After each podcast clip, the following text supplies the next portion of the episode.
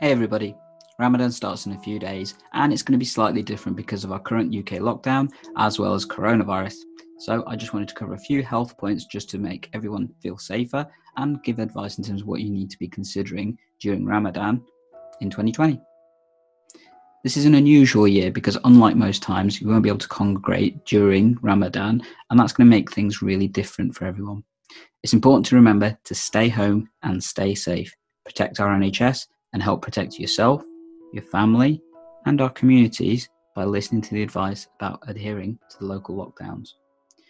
It is really important, and I can't emphasize this enough. Coronavirus clearly has a lot of challenges for us, and particularly during fasting of Ramadan month, it needs to be considered how you look after yourself as well. So, first and foremost, if you have symptoms of coronavirus, firstly, contact 111 if you haven't done so already to get clear advice. But additionally, you shouldn't be fasting from a medical perspective. I appreciate there may be some people that still feel this is a sensible thing to do. I would disagree from a medical standpoint. Fasting while you have symptoms of coronavirus is not healthy and may make you quite unwell. In terms of other health issues, well, we'll come to those in a second. But let's talk about Ramadan itself. Not from a spiritual perspective, but more from a medical perspective. It's important to remember that Ramadan can be quite challenging in terms of the way it affects you. With 17 to 18 hour fasts on a regular daily basis for 30 days, it can take a toll on your physical body and also your mental well being. It's important to remember the challenges most people face initially is the hydration, not being able to drink regularly, then the lack of food, and often the change in sleep patterns can have a profound effect on people, particularly if you're still having to stick to your daily routines, whether it's down to childcare or because of work. Speaking of work, it's worth having a chat with the employer to see if you can adjust your working time frames to suit the way that you're adapting your body for Ramadan. Clearly, with our current staying at home and UK lockdown, it's important to recognise that many people may have already done this and been working from home. And if you want some extra tips on that, check out our web link in the post about how to re- work remotely from home easily and effectively. My personal biggest challenge during Ramadan is the change in sleep patterns. I find it really difficult and it's the hardest thing for me to adapt to.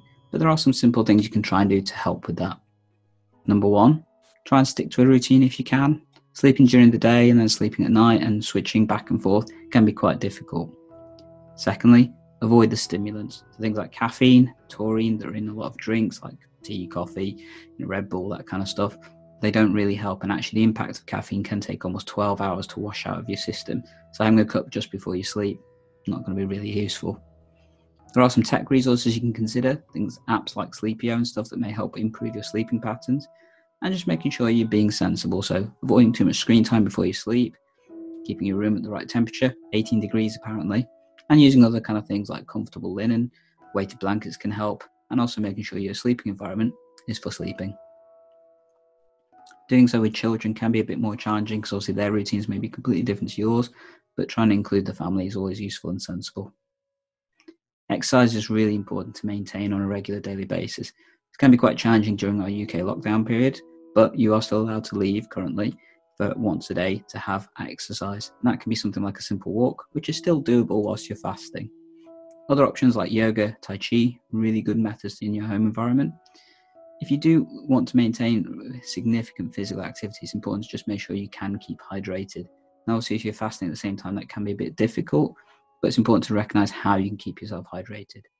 And I'm going to talk about this briefly. So, during the hours that you can eat and drink, it's important to drink small amounts on a regular basis rather than drinking large amounts very quickly you may feel more satiated from a drinking perspective if you do that, but actually you're going to find a lot of that you won't absorb effectively. So drinking small amounts regularly, things like water, dilute squash, juice with water, that kind of stuff can be a really good way of trying to keep yourself hydrated. Again, try and avoid too much of the tea or coffee, won't work as well. Lots of health issues can occur because of poor hydration. In particular, many people can experience headaches, and it's common that people experience this in the first few days either from caffeine withdrawal or from not drinking enough fluids throughout the day. It's important to remember that. Simple pain relief like paracetamol stuff may help. Additionally, constipation is a common challenge during Ramadan for many people. Make sure you drink plenty of water and get lots of fiber in your food will help to offset that. If needs be, contact your local supermarket or pharmacist to get simple laxatives that may help. Heartburn and indigestion are real problems as well. Can be very common, particularly if you've got a change in the type of food that you're eating Often, many people have a lot more oily food for iftar and that kind of stuff, and then having long periods where they're not eating, and then doing so again, that can lead to problems like heartburn, and indigestion. Best way to deal with that eat healthily. Avoid too much spicy food, too many oily foods, and foods that are very high in density. Instead, fruits, vegetables, lightly cooked and avoiding too much salt and oil, as well as things like yogurt and that kind of stuff can help. And going for the slow release foods will definitely keep you feeling better and fuller. Finally, cramps are a common problem during Ramadan as well, because mainly down to the hydration. So, again, good hydration will help with that. There are going to be lots of people, lots of chronic health issues, things like diabetes, high blood pressure, and other challenges.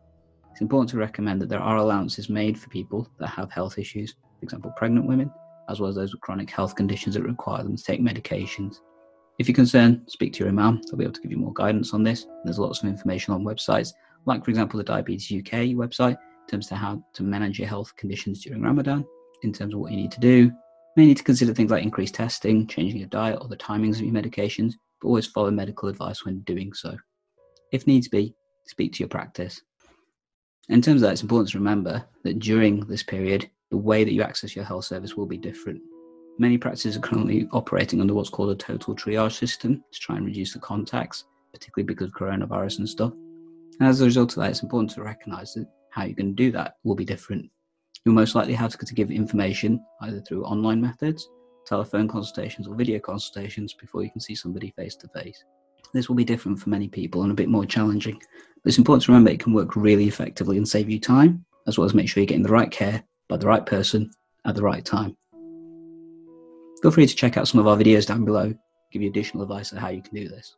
For many people, the biggest change is going to be the social aspect of Ramadan during our current coronavirus lockdown period. Look at other options to help you. Things like Zoom, House Party can be a great way to have a family environment whilst doing so.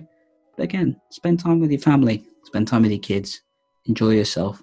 It's important to remember to spend time with your family during this period and stick to your guidance in terms of spiritual aspects. I hope you found this useful. Feel free to check out the links down below in the show notes for more details of how you can try and stay healthy in Ramadan in 2020. Catch you in the next episode.